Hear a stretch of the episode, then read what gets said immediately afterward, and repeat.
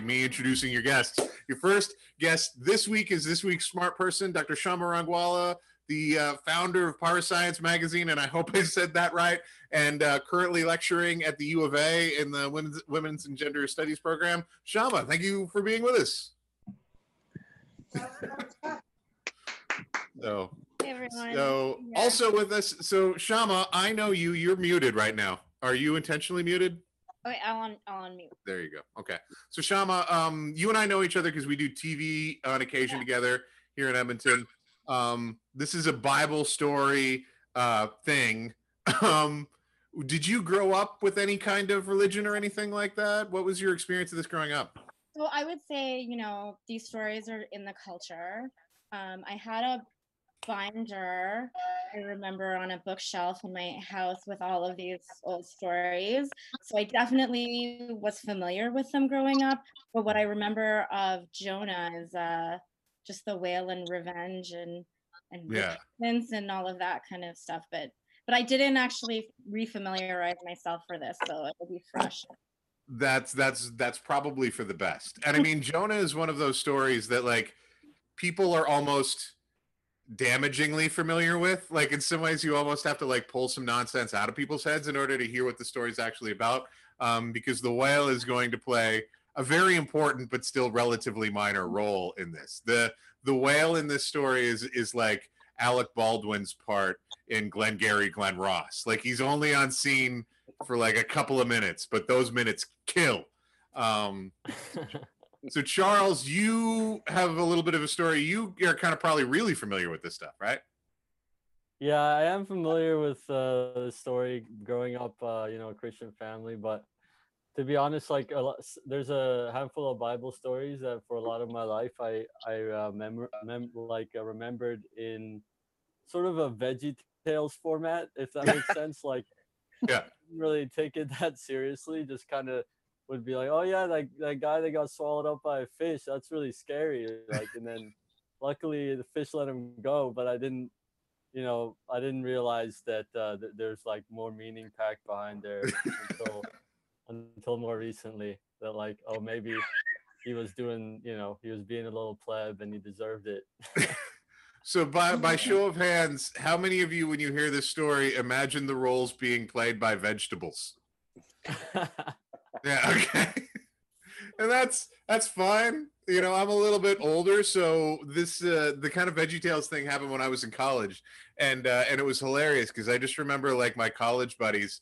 One of the things that they liked to do was get high and watch Veggie Tales, which didn't weren't things that they weren't things that, that that went along together for me, but but for them that they they were. So uh, it's almost like they're trying to cancel out like their bad deeds of smoking weed by then this Yeah, yeah, yeah. redemption process of watching Veggie yeah, yeah.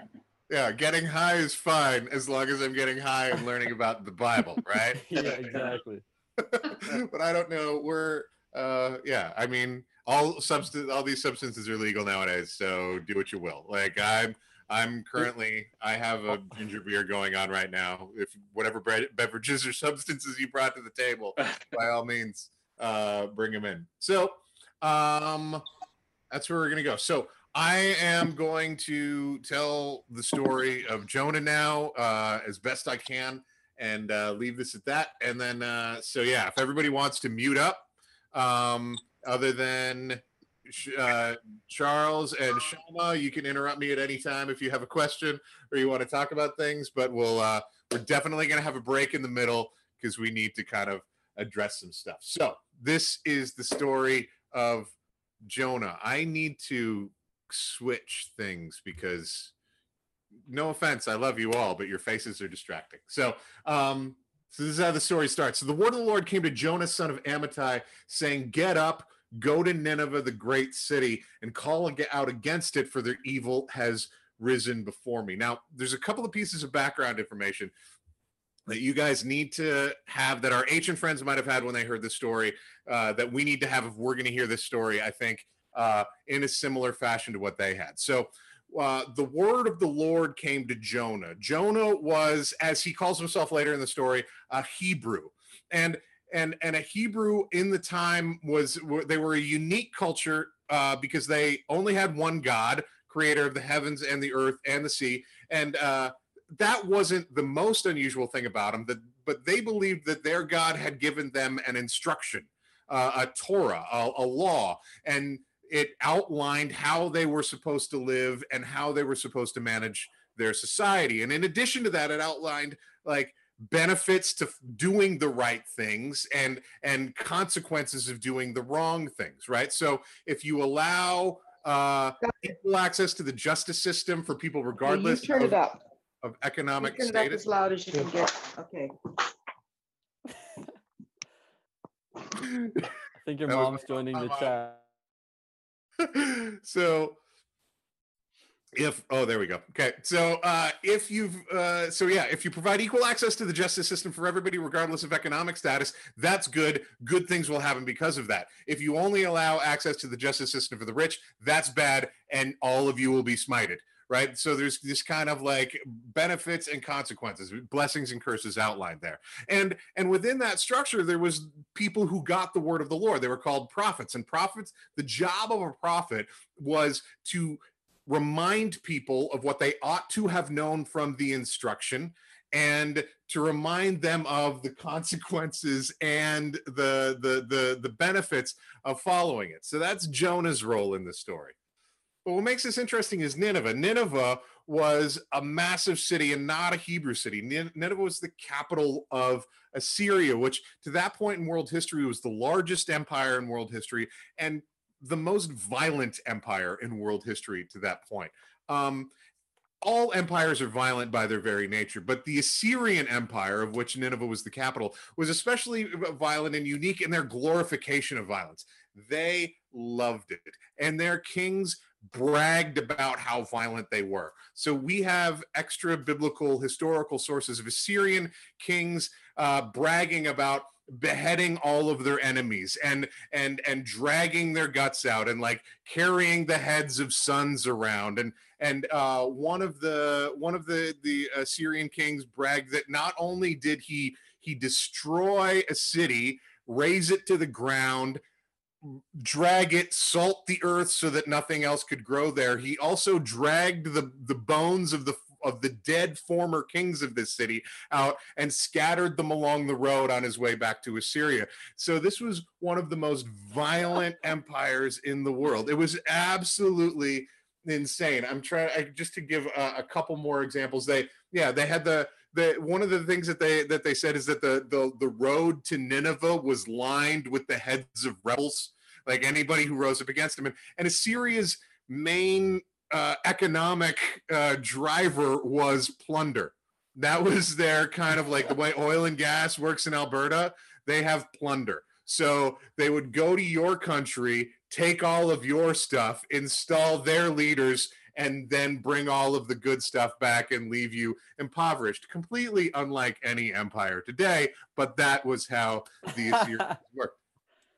Which makes it so that was Nineveh. So these two things ought not to go together. So when we hear that and we hear the word of the Lord coming to Jonah, son of Amittai, that he he should bring the word of the Lord to Nineveh, who had oppressed and destroyed his people, it's not surprising that the first thing that J- that Jonah does is not to go to Nineveh, but rather goes down to the shore, buys passage on a boat, and tries to travel to the farthest city away from Nineveh as he could possibly get in the known world, which then was Tarshish. Now, story goes on. As soon as he gets on the boat, very quickly after he gets on the boat, they end up in a storm. The storm is extremely bad. We're told in the text that the, the storm is so bad that the boat is in danger of, of breaking up and and sinking. So naturally, the crew members of this bo- uh, uh, of this on this ship, who are from all over the world, they start to panic and they start to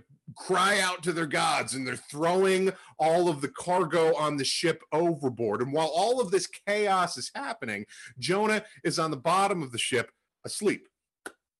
And the captain comes down and finds a sleeping Jonah and says, Hey, what are you doing here? We're going to die. Cry out to your God, and he might have mercy on us. And then he goes back up and they keep going. And And the story tells us that that all of these kind of polytheistic international crew, uh, they're crying out to their own gods and, and they can't get out of this storm and they're going to die. So what they do at this point is that they choose to basically draw straws. What they say is that like, let's figure out who is to blame for this circumstance that we're in. Which one of us is God uh, is the God mad at?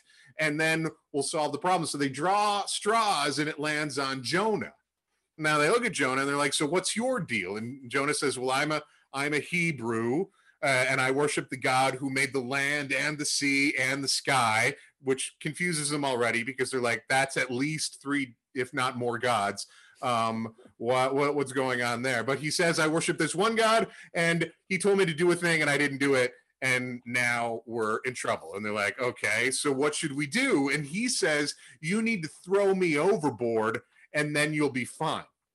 Now, the the and I and I absolutely love the way the story portrays these crew members because what the story does is it says that they're kind of like that's a plan and we'll go to that later if we need to. But their first shot is to try and row to shore. So they try and row to shore, but that doesn't work. And finally they give up and they say, "Okay, Jonah, we're going to throw you overboard." And they take Jonah, they throw him overboard and it says immediately the sea ceased its fury. Now, it's interesting what happens next because then all of these crew then because they're just like okay this thing worked they it says that they they feared jonah's god and they made sacrifices to jonah's god and then they made vows to jonah's god because they're like let's let's figure this thing out What's interesting is that they made sacrifices, um, and we don't know what those sacrifices were, but why were those things not thrown overboard as well? That would be one of the first things that I would throw overboard were I clearing a but, ship. But but also, it's like if you're making sacrifices without knowing the Hebrew text, what do you do? Do you just burn stuff and you're like that guy, the guy that that guy prays yeah. to? This is for that guy's guy. Like that seems to be exactly what they're doing. It's like I don't know. Let's just what should we like? Uh, you know, like I'm sacrificing. Like maybe there was like some grain. They're like, let's set this thing on fire, and like whatever made this thing that we didn't like stop. like this is for you. Kudos. Yeah. You keep doing the the things we kind of like. like just sending a blank check out, hoping the person finds it like that it belongs to. Yeah, just a, a generic thank you card. Um, yeah. So, what the Bible then says is that immediately after the seas calm, and immediately after the sacrifices uh, were made, God sent a great fish to swallow Jonah, and Jonah spent three days and three nights in the innards of the fish. Now, if you are familiar with the actual text, the next chapter is a poem slash song that Jonah sings while he's in the belly of the fish. Now, I recorded my own version of this song. It's basically like a, an R&B ballad from the 90s but sung by a white guy, which means it's a country ballad from the 90s. And it uh and uh but I just didn't have time for it all to come together and the the saxophone uh, solo wasn't sent in in time to get it all worked out to play for you. But ultimately, the basic crux of the song is like you know those songs that that seem to be very popular in the 90s where the singer of the song would say, I know I've been terrible, but you should take me back anyway.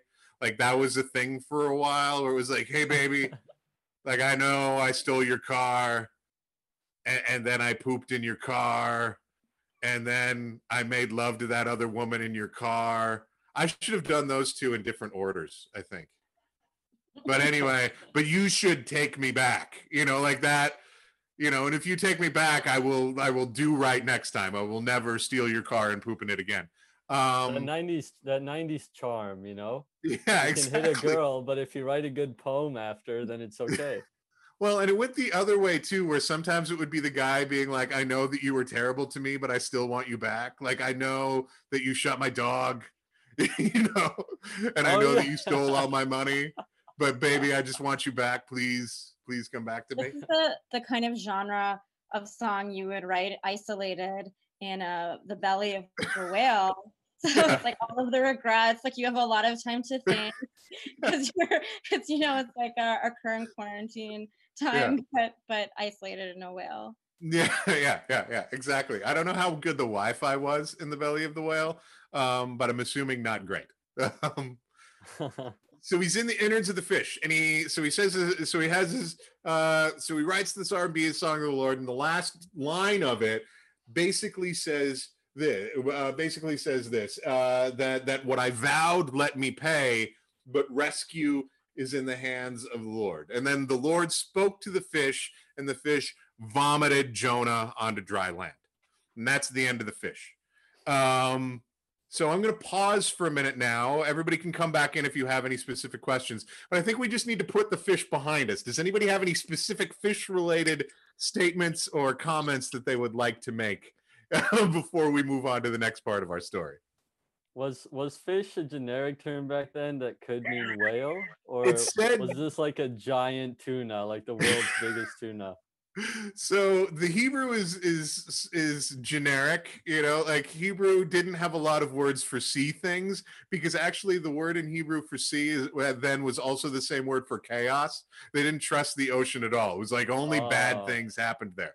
So so they're like fish. And then what we've done in our era has been like well the only fish big enough to swallow a human would be a whale and it, and actually there's been like so many like bad church scientific scientific studies where they've tried to be like hey this whale is big enough for you to be inside of and survive and we have this one story of that guy that nobody can find who was like he was in a whale for for for two and a half days but yeah so somehow somehow resisting digestion. yeah. Uh, Adam, you can either show up on camera or you can ask a question about the fish. You are you're on Was chat. it, did it really happen or was it a metaphor? Well, we don't actually know that. The story acts as if it happens, but the the reality is uh, the kind of story that this is. I would argue, it's not trying to be a scientific text. Um, it could be a metaphor, or could have actually happened. It's like a lot of mythical stories in that way. There's a lot of biblical scholars who take the Bible seriously that believe that Jonah rather than having the uh, aspects of a of a historical book like Samuel does, um, has the aspects of a mythological text. So I'm not going to answer that question. Well, it also makes so much sense that the word for sea and chaos is the same when this is all Mhm. about like religion is about kind of sense making. So Mhm. Um, I'm just thinking about like depictions of Jonah and the whale in art. Like it's so painted like over and Yeah. over again because it's like trying to, you know, it's like man versus nature or whatever, but with this Bible story. and it's an amazing scene right like there's no way like really like because what i'm going to get to later is that i think that the main thrust of the story is really about oppre- the response of the oppressor to uh, of the oppressed to the oppressor and and those kind of violence things but it has this scene where a dude gets swallowed by a whale and if we were giving notes to the writer of Jonah to God, and we're like, God, I, can I give you a note on this? Like, people are going to get really caught up in the fish thing and maybe like miss the point. Like, maybe we can like figure out another way to have them like last three days. But you know, um, the fish is a great hook. I think that we can all agree. well, because yeah, it's really it's just easy to to imagine how terrible that would be. I guess that's the point, right? Yeah. like, man, that would not be fun to be in a fish. Well, and the metaphor is really for the grave, right? Because they use some of the words are, are similar to the words that they used for grave, right? And that was the great in in the Old Testament. The greatest fear was that you would go down to Sheol, which was pit, and that that would be the end, right? So all of those things are are in there. The going into the the mm-hmm. fish was the same as like going into the grave, but then you know three days later he comes out of the grave, which is you know metaphorical for something else that some people have latched onto. Um, And the point of these stories is to get people into God, right? To be Yeah. like, this guy's really powerful. You think the sea is chaos. You know, you think if you get eaten by a by a fish, you're donezo, but then you know it shows Yeah. how powerful God has control over everything, not just not as you say, not just the land or not just the air or whatever. Yeah. Yeah, absolutely. It's very much a story about being like this thing that you're afraid of. God's in charge of that too. you Yeah. know, um, which was interesting because the thing that most people were afraid of at, at this period of time was being murdered by the Assyrians. So uh, we're going to jump back into the story. And uh, so immediately after he's vomited onto dry land, and that's the actual word is vomited, which is, I love that imagery of like, it's not like a gentle opening and like waltzing out. It's like a, anyway, you got to be gooey and stuff. Um, so the word of the Lord came to Jonah a second time and uh, saying, "Get up and go to Nineveh, the great city, and call out against it, for their for their evil has risen up against me." And and I didn't point this out earlier. The idea of one person, one Hebrew person going to Nineveh and just like telling them that what they're doing is wrong is laughable on its face to anyone who heard this story in context. There's a scholar named Robert Alter, a Jewish scholar, who said, and I'm paraphrasing a little bit because he he named a different comedian, but this is the equivalent of like sending Marc Maron into 1936 Berlin to tell the the the, the government of Germany to Germany to calm down a little bit, right? So you can imagine that that Jonah is about to take a very similar undertake a very similar task. So I've, I have a quick question about Yeah. like, w- do you think that uh, him running away from uh, Nineveh was was that like a demonstration of his lack of faith in God, or was he did he fear God but also feared these people even more? Like, we're actually going to have an answer to that question a little later on. Okay. So uh, uh, I want you to, if, if it's okay, can you hold on to that and we'll, we'll, Yeah. we'll visit that after we're done? Cause Jonah actually gives a very clear answer why he doesn't want to go um, a little bit later on in the story. So uh, Bible says that uh, so that he he it's a long time to get there, but the Bible says that he gets to Nineveh. Nineveh is a great city. It says it's a huge city. It says that it's three days to walk across. Don't do the math on that. Okay, it is not uh, a thing that stands up to math. Nobody was. It wasn't the intention of the story. Nobody was Google mapping the direction, the quickest or, or longest way to walk through Nineveh. But anyway, says it's three days walk across. Jonah gets to Nineveh, and he's there to deliver the word of the Lord. But the Bible says that he walks one day into the city. That's three days wide. He walks one day into the city and delivers one sentence and says, 40 days more, and Nineveh will be overthrown. And then he leaves. That's the only thing that he says. Now, the thing that we're supposed to expect, knowing what's going on, is that the Assyrians would like murder him now, or just laugh at him, or just like, this is a ridiculous thing, or ignore him for the most part. But what the Bible says happens is that immediately after he delivers this one in like sentence with no information, right? As soon as he says that, the people of the city, rather than being like, this guy's this is nonsense, the people of the city of Nineveh are like, oh shit, we better start setting things right. And immediately they start fasting and dressing in sackcloth and doing all of the things hmm. culturally associated with with mourning and repenting in their culture.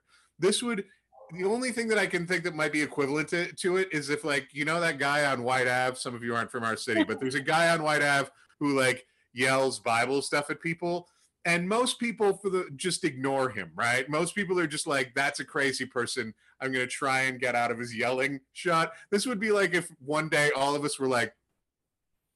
I sh- I am going to hell. This is concerning, and just all of a sudden started listening to what that guy said and this starts to spread so that everyone is, is is fasting and mourning. And eventually this gets to the king of nineveh the the leader of the assyrian empire the guy who brags about dragging people's bones everywhere who has carved reliefs of his of his enemies and the the evil dis violent things that he's done to him carved in his into his wall as decoration for his parties.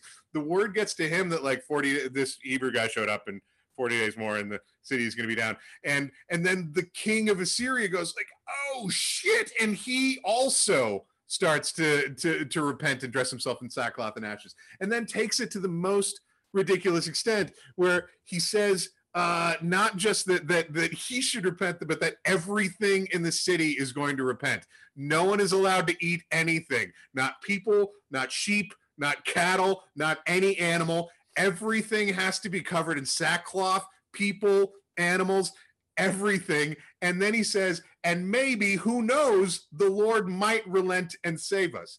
And it says that they did this, which is this amazing idea and image of, of I- don't know how many of you worked on farms, but it's a lot of work to keep animals from grazing. Like they don't listen that well. So, like, you have to pay a lot of attention to a cow to make it stop grazing. And I don't know if you've ever tried to dress a cat in sackcloth before, um, but it is not an easy thing to do. You have to cut a tiny sackcloth coat, and then you have to somehow fit the cat into the tiny sackcloth coat. And I've seen people try to do this with like nice yarn things. Like sackcloth is designed to be itchy and uncomfortable. So, but Like everybody, I can like a imagine the birds. defender. Yeah, birds. How do you? they have an easy way to escape. Yeah. So and everybody so everybody repents. And then what the the Bible says is that that God saw their acts of repentance and then relented from the evil that he was going to do to them. Now, at this point, we leave that scene in the in in the city and in the throne room with everybody wearing sackcloth and ashes and we revisit Jonah. What now what Jonah had done is he'd gone to the east side of the city to just watch what God had done. And when he saw that God had not done evil to Nineveh and destroying it, uh, the Bible says that, that the, the lack of evil was evil to Jonah. And this is interesting because Jonah then prays to God and he's pissed and he says, like, I knew you would do this.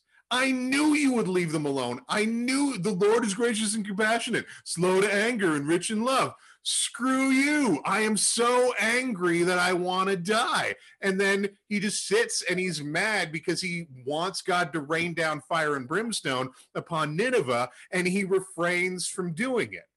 So he's sitting there and the, the sun's getting hot and he tries to like build himself some sort of tent or shelter to protect himself from the sun. And and and he prays to God this like I knew you were going to leave them alone. I'm so I'd rather die than go on from this moment. And God says to him the strangest line they write down. God just says, "Are you good and angry?" And then it stops. And the next thing we see is that Jonah's there overnight, then he's hot in the sun, and then it says God caused a leafy plant of some kind to grow, a big leafy plant that grows up and it covers him and it gives Jonah shade. And Jonah's happy about this. He's like, sweet, shade, awesome. Uh, I wish that this shade would coincide with Nineveh being completely destroyed, but like as uh, a backup plan, this is fine. So he has that for a day and he's super happy about it. And then the next day, that night, it says that God sent a worm to eat the plant, and then the plant withers and the plant dies, and he has no shade. And then it says that the and then the the, the Bible says that the, the sun got hot and the, the the east wind slashed at him, and he lied down on the ground and was like, I am so angry that I want to die. And God said to him again, Are you good and angry? Or are you he's like, Yeah, I'm good and angry. He's like, Are you good and angry about the plant? And he's like, Yeah, I'm good and angry about the plant. And then the last line of the entire story is this God turns to Jonah, the man called by God uh, to deliver the word of the Lord to Nineveh. He turns to him and says, You, you have pity on this plant that grew up over the night and then died the next day. And I, I'm not supposed to have pity over the city of Nineveh that has 120,000 people in it who don't know the right hand from their left and also many animals. And that's the end of the story. Drop the mic. drop the mic. Yeah. And it's interesting because like some of you are thinking that story doesn't really end. And that's fair, but most Bible stories don't end. So I guess I have a couple of questions for you guys. Like what what do we do with this? Like yeah. It's also not a great analogy between the plant and the people because Jonah was into the plant because it was giving him. Like that was it had like a use. Yeah. So it's not like he was like, I love this plant as my brother or something, Yeah. you know. Yeah, it's it's it's a very strange analogy, you know, but and I mean in the story the character of God makes that makes the comparison that it's like you cared about this thing that you're right was only useful to you. Mhm. Why am I not supposed to care about these people as well? But I can also Like the Sodom understand Pardon does me. God, does God only care about the, those people because they're useful to him because they worship him now? like, is- There's a lot of debate over whether or not they actually worship him now. Mhm. right? Because we see this in some ways. The same story plays out twice. We have the the sailors from all over the world begin to worship God, and I think Charles pointed that out. It's like, are they actually understanding what's going on? And I think by any standard that Jonah had, or any standard of kind of like orthodoxy that we would understand today, probably not, right? Like it's not what we don't we don't hear that they then went and like, and now we're going to worship Yahweh and who's up for circumcision guys? Like that isn't the story that we get. And we also don't get that story in nineveh right? Uh, we don't hear that like and then everybody in the city got circumcised and then everybody in the city did justice you know and and in fact they didn't. God eventually just like well the, i mean history tells us that nineveh was eventually destroyed. Um but yeah it's it is sort of an, an interesting dynamic. I'm really a little bit more interested in what this says about this story takes place within it within uh, uh, uh, uh, the Hebrew Bible, the Bible for Hebrews, a very insular and what had been to that point a very insular looking people, right? That all of their stories are about us, you know, in opposition to what's happening outside. And this story is a story about what's happening outside, right? And this is a story where God seems to be saying, like, these people that are attacking you, I also care about them, which is got to be a tough pill to swallow as an oppressed peoples, Hmm. right? Like, I can imagine anyway. Uh, that's like what Jesus spends a lot of time hitting home is the attention paid on the Gentiles and not just the Jewish people, right? hmm Yeah. Um, but I I like this. This, is- but I like. I don't know how you guys feel about this, but do do we feel like the story is kind of like saying like, meh, what the what the Assyrians did is okay? So there's it's interesting because they go from very extreme inequality to an extreme equality where everybody has to not eat. And so it's kind of like both of those things are bad. Yeah. Yeah, it flattens the playing field. Yeah. Wait, Yeah. what do you mean? They went from sorry, can you say that again? they okay, they didn't all have access to the justice system, right? Like or equal access to the justice. And that was like part of why they were gonna get smoten. Yeah, smited. Eh, the words are fine. Yeah. um yeah so like that was it was bad because they were so unequal and then their solution was to say okay like nobody eat like not even you know the ox and the or the goats and the cats and whatever um and so it's like both of those things are bad though Yeah. Yeah. I mean, but one is more in jest of like repentance, right? They're trying to say sorry for the evil they're aware of. but like the cat doesn't guess have to a- repent was the cat The cat. I don't know. I mean, that's to me that's like significant of them demonstrating the fear of of the Jewish God, which they're trying to just do anything to to like show repentance. because we're yeah, always already sinful, right like because we were born like there's there's that original sin Yeah. Well, original sin doesn't. You, most Jewish scholars would argue the original sin doesn't exist in their scriptures. Like they would, that not Yeah. certainly, not certainly the way that we would yeah. understand it. Yeah, that's sort of a. That's uh, I would. Many people would argue that's a Roman Catholic edition later on. But what I do find interesting about this is that it's it is thematic in scripture that the people aren't necessarily separated from the leadership, right?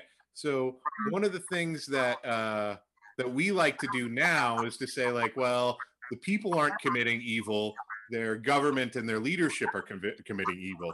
Whereas like throughout the Old Testament, it's like, no, y'all are right. It's it's it's all y'all. You know, y'all. You're even if you're not directly participating, what we would say is that you're complicit. Which, I mean, now I'm stepping into the bounds of of of not just telling a story but commenting on a story. But like, I think that that's an interesting thing for us who believe these stories to think about today. That it's like I can't just sit here and be like, our systems are unequal, and and be like, oh, I feel bad about that. I'm going to go back to being on Zoom and playing PlayStation. Um, I do have a responsibility for that thematically. You know. Anyway. it's true like in fairy tales too so so many fairy tales and like disney movies and stuff like that that are based on that or even like shakespeare stories that are about legitimizing the monarch or the absolute power and that they're like corrupt administrators or something but Yeah. the ultimate authority right is like untouchable is divine um and so yeah these stories are interesting in everybody is is part of you know the sin of the town I'm going to read Jeff's comment here because I think it's interesting. Uh, he says, uh, I, I wonder if the city is kind of like the whale and the specifics are less relevant. Maybe more of a story about Jonah, a person having some conflict in his core beliefs and needing to figure out how to justify them. Jeff, do you want to turn on your microphone and maybe Claire uh, expand on that a little bit? Oh man, that's that's as deep as I get right there. Uh, no, I, I guess that's kind of the. It's it seems like the a lot of uh, a lot of the story that stories that I'm familiar with are kind of uh, there's a lot of exaggerated or hyperbole or different things like that that go on, and it's and it's kind of addressing the things that maybe aren't so hyperbolized, and that's like the individual journey trying to sort out how do I how do I deal with all these people that in in my view are like other in my view are the opposite of what everything that I'm trying to be uh, in my view you know they're they're kind of out there and and then to have the the god that is telling me how I'm supposed to be say that I love them that's like a major conflict or at least say at least say that I I care about them and they have meaning to me the same way that a plant had meaning to you Yeah. so I think that there it's more maybe about um, a story that's um, kind of trying to guide a group of people to say, you know, watch, see what, see how this goes for Jonah, and this is what this story is teaching. I don't know. Yeah, it's not completely insular because I think that that goes to the answer the question that Charles asked earlier like why did he not go? Was it because he was afraid to go? Was it because he was uh you know he didn't want to or you know uh, whatever reason and i think the the answer that the, and and i find this kind of interesting because i always grew up assuming that he didn't go because he was scared to go. But what the text actually says is he didn't go because he didn't want god to forgive them you know? He didn't want he wanted the destruction of nineveh and i think that that's a uh, a really interesting thing for us to acknowledge as people. I have not you know like i have not experienced state sponsored oppression. However i do know what it's like to have nasty things done to me and i don't necessarily want god to forgive those people you know if, as i understand it. I don't want good things to happen to them. If i could choose to have fire and brimstone rain down on the house of a person who did something nasty to me i might choose to do that right? Um you know but but that's not what's offered. Here we have the the the oppressed peoples are being really encouraged to step outside of their own hatred which is tough you know It's it almost seems like there's a little theme of childlike jealousy where your dad's giving some other kid attention and it's like, hey, that's my dad. Like, oh, he's only allowed to be nice to me and save my life. Like, Yeah. Well, and thematically, it is it does have echoes of the the story of the you know what we call the story of the prodigal son, right? Where one son goes off and you know oppresses empires, and then is like, oh, I feel bad about that, and then comes back, and then the son who was like, I was doing the right thing the whole the whole time along. Why are you throwing a party for the guy who like tore down the gardens of Babylon? That's not cool. yeah. Jo- John Kibble has a comment here that uh says maybe God is saying if hey I made the plant and take it away if I hadn't given it to you you wouldn't have had it to had it. So what are you complaining about? You know and that but all of us are like that right?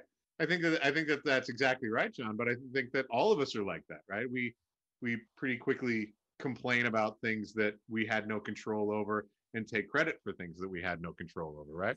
Yeah. so, um, I want to ask a question, and this is pure speculation. We have no evidence of any of this. So I'm going to ask Shama and, and Charles, like, what's the next thing that happens in this story? Right? because yeah what's the next thing that happens because we now we have jonah who either like lays down and dies in the desert right that's one option or he's outside nineveh what happens if you were writing the story what happens next? In relation to what we know about like the now victim of state sponsored violence the you know what is what does this look like? Do you guys have any guesses or thoughts on what the next scene is? Man, I have no idea. I'm I'm still just surprised that Jonah has a bit more of a unique response in that he like directly disobeys God, which I feel like a lot of other um, prophets wouldn't dare do. Mhm. So it's it's a weird thing where you believe and have faith in the power and like might of your Lord, and then don't and, and then you don't listen to him. It's maybe he was already at a point where he'd like I'd rather have God kill me than see this town forgiven. yeah So maybe as a that, contemporary evangelical i'm completely unfamiliar with anyone who would say that they follow god and then completely ignore everything he says no, oh, that's very. true. but then to that's why I that's why I asked earlier like is that demonstrating his lack of faith Hmm. or just like weakness and um and cowardice Hmm. but then then I didn't think of what you brought up which was his spite against these and his essentially racism against his foreign nation Well, and that's the beautiful part of stories is that we get to them like at some point reader response exists. Like we do have to interact with this, you know. This the story doesn't lay out for us the meaning that we're supposed to take from it. You know, we at some point do have to impose some some meaning on the story. I don't know, you know, I, I took philosophy and literature classes back in the 90s, so I don't know if that's if that's still in the current academic vernacular, Shama, or if that's a or I would just say, like, I'm always really hesitant to be like, what happens next? Because the story Okay. is the story. And so when this, like, even if it seems like there's no narrative closure with this, I don't know. I mean, there is something about, I was struck while you were talking about this, are you good and angry? Hmm. like the repetition of that and i wonder if um i wonder if if we were just we have maybe an answer is that jonah jonah goes around and he tells this story. And he's like Hmm. listen i spent time inside a fish. I had time to think about this is what happened. You know i saw i saw a plant just grow. I saw it eaten by a worm. All this stuff happened. So you know this guy it's land and sea. Just yeah, yeah, and I think that that's very and the, like and not just land and sea, but also like us and the Ninevites. yeah know. it's, every, it's everybody Yeah, yeah, and I I think that that's sort of the the one of the things that I think is very intentional is that like we need to start seeing the inside and the outside group as bigger than this set of people who already hold to every who Mhm. be- already belong to our ethnic group. And I mean, so in star trek they religions in star trek are like internally coherent and separate right like they're incompatible like you, like you believe in klingon Sto-vo-kor, you believe in, you know, Ferengis and the divine treasury, and they're all considered like true, right? Like that's the like kind of liberalism of Star Trek. And Right. so with this, it's like, no, actually, like those people over there are under the same dominion as Hmm. this as this one god too. And so it kind of sets the stage for like imperialism, right? I mean that you go forth and proselytize and like convert the heathens and and all of that, or else they'll get smoten. yeah So and that's that's the the danger i think that that's what we see we've seen that as a uh, uh, that at, at our worst then like we've seen people use this story uh, and, and certainly other stories within the canon of the story to as as excuses for imperialism that it's our job to like suppress everyone under this you know um but i do i find it interesting that the story works from the perspective of the powerless as Mhm. opposed to the powerful and i do think that that makes me even if it's o- only a fairy tale i do think that that makes it unique among some fairy tales is that um like you said a lot of those are told to defend the monarch and Mhm. this is this is you know like you could see this in some ways as a piece of there's a world in which this would exist as a piece of like Assyrian state propaganda, right? Where they would be like publishing this for the Hebrews and being like, "Hey guys, your God is totally cool with us, by the way." Like, or you can think about it too is that there are different stories that need to be told for conversion and different stories that need to be told for like maintaining power hmm, right? And so for like the story of conversion makes sense to tell it but from the perspective of the most populous group. Hmm. yeah. then you can yeah. But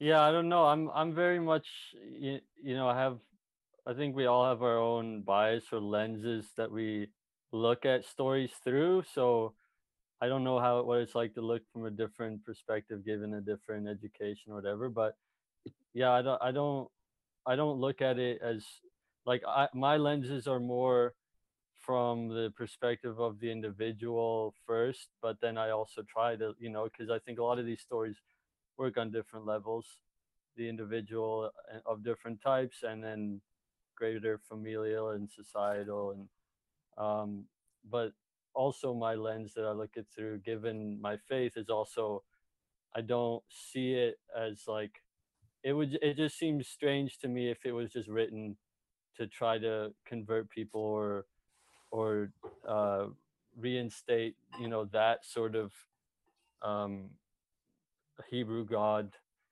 uh, societal power structure Mhm. from so I'm not like I don't know if I just don't see that or maybe hasn't been explained to me a perspective before but um I really relate to it on like an individual level of you know the trials of Jonah and his jealousy and hatred and how Hmm. that's misplaced and then the themes of of grace that God bestows on not only his own people but you know also the the the outsiders and that's kind of like uh, foreshadowing to the gospels to me Yeah. and uh and then i guess said the, strange little parable at the end which which is pretty interesting of the of uh and given like a god that lives outside of time and time and space and you know given how we describe the hebrew christian god is or you know jewish or christian god at that time even the uh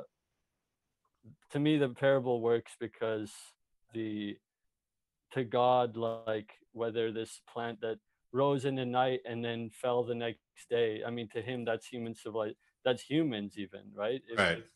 we don't i mean i don't know what space god i don't know how he how he interacts with time and all this stuff but i Mhm. do know that it's written to him it's it's all every like the whole our whole existence happens in a day for him and we Mhm. just go from dust to dust type of thing so to to me that was that was kind of interesting because god gave a bit of insight to jonah on like you know i don't know he didn't say this but it's kind of like you're you think about this plant and it's yeah i don't know how to explain that but just that Yeah. that Well, of- I, I- mean, there are other lines in the Old Testament which is like the, the the the days of humanity are like grass, right? Like that, and one day Yeah. blooms and the next day withers. This is there's there's a lot of par- like uh, uh yeah nature plant analogies or or of creation absolutely.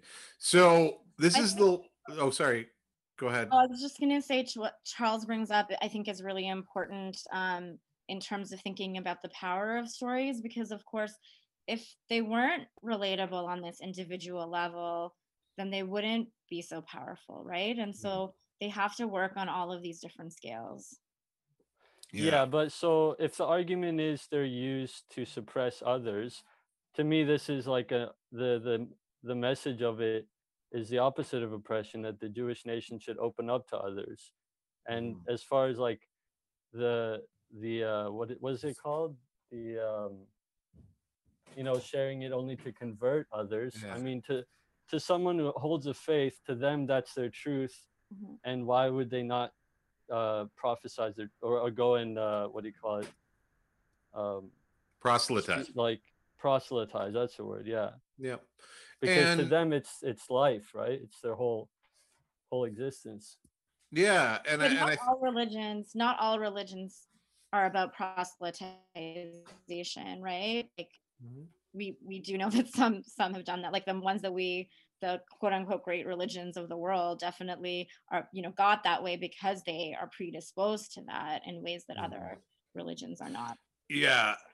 Well, I think that I think that that he, like humans are predisposed towards trying to dominate each other. That's we're much more naturally geared towards dominating each other than we are geared to um the to to coexistence you know like that that's and mutual submission. That's not that's not how we operate uh at our best. But i i, I want to we're getting closer to an hour and i want to like uh get this down. So I- want to invite everybody back up if you want to to join in because i think that this is an interesting conversation.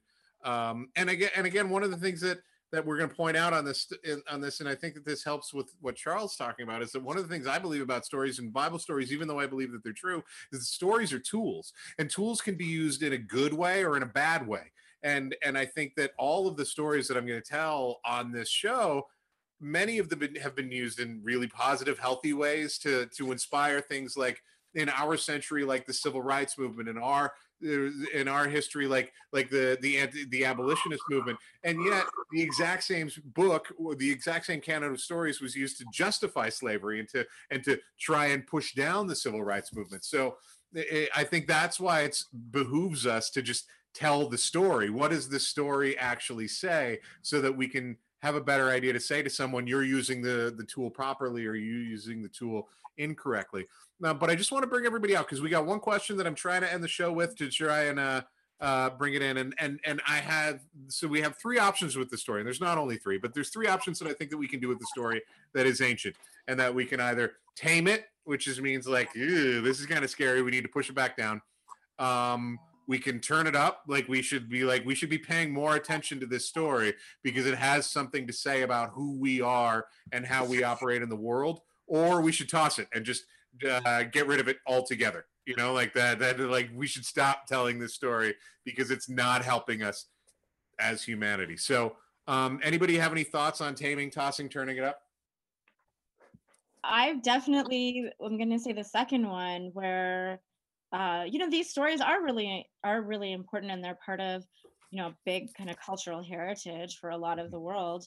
Um the taming it of course like I think in your promo video was so interesting. Like I think that's why this project is is interesting because of course they're tamed so much and then it's very much like as you say these stories can be a tool in the sense of um, they're so open and ambiguous that they can be mobilized for different things.